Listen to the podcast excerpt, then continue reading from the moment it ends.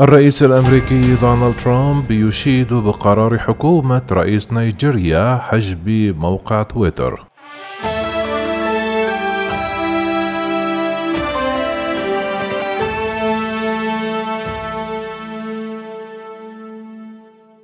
أشاد الرئيس الأمريكي السابق دونالد ترامب بقرار حكومة نيجيريا حجب موقع التواصل الاجتماعي تويتر عقب حذف الموقع تغريدة دونها الرئيس النيجيري محمد بخاري بسبب مخالفتها القواعد المعمول بها.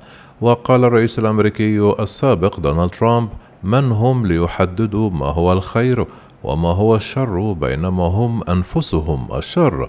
وحث الرئيس السابق للولايات المتحدة في بيان له دول العالم على حجب موقعي التواصل الاجتماعي تويتر وفيسبوك متهما إياهما بعدم السماح بحرية التعبير عن الرأي.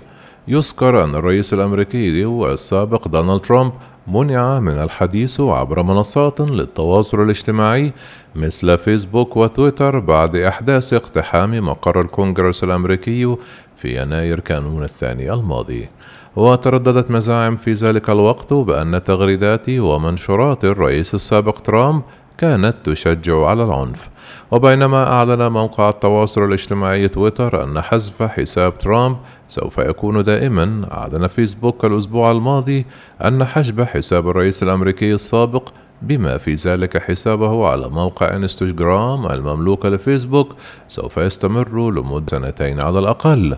قال البيان الذي أصدره ترامب الثلاثاء الماضي بشأن حجب نيجيريا موقع تويتر أتقدم بالتهنئة لدولة نيجيريا التي حجبت موقع التواصل الاجتماعي تويتر بسبب حجبه لرئيسها.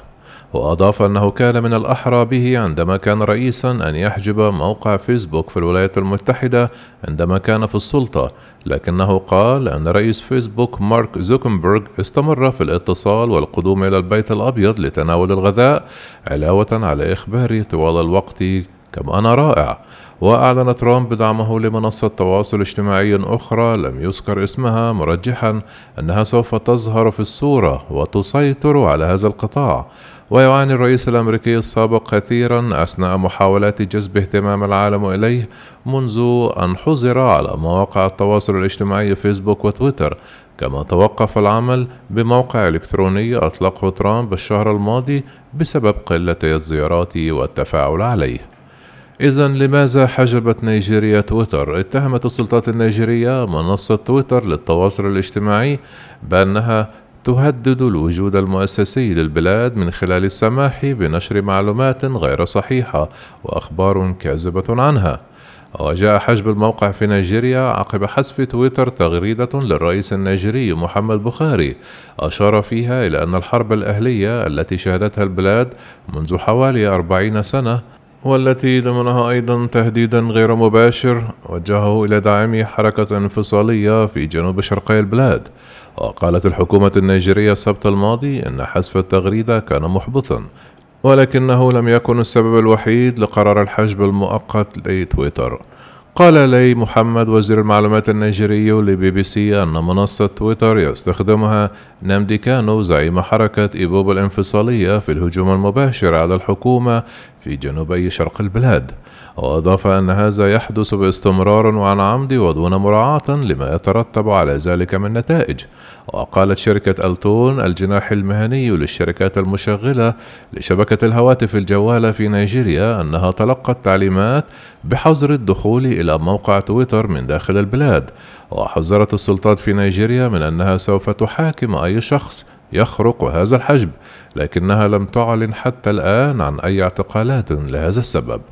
وأعلنت مجموعة من منظمات حقوق الإنسان أنها رفعت دعوى قضائية أمام محكمة غرب أفريقية ضد قرارات السلطات في نيجيريا حجب موقع تويتر وهي الدعوة التي استندت إلى أن هذا الإجراء يعد انتهاكا لحق الإنسان في حرية التعبير. كما أدانت بعض القوى الغربية القرار النيجيري علاوة على إدانته من قبل اتحاد المحامين النيجيريين. ويستمر الكثير من النيجيريين ومنهم سياسيون بارزون ومواقع إخبارية وكنائس في نشر تغريدات على مواقع التواصل الاجتماعي تويتر المحجوب في نيجيريا وذلك عبر شبكات افتراضية خاصة للتغلب على الحجب. وفي المقابل قالت شركة تويتر أن الحجب المؤقت لموقع التواصل الاجتماعي في نيجيريا مقلق للغاية. في غضون ذلك أعلنت الهيئة الوطنية لتنظيم البث في نيجيريا أنها سوف تبدأ في ترخيص جميع خدمات البث عبر الإنترنت وجميع أنشطة وسائل التواصل الاجتماعي وفقا لما جاء في بيان صادر عن الحكومة.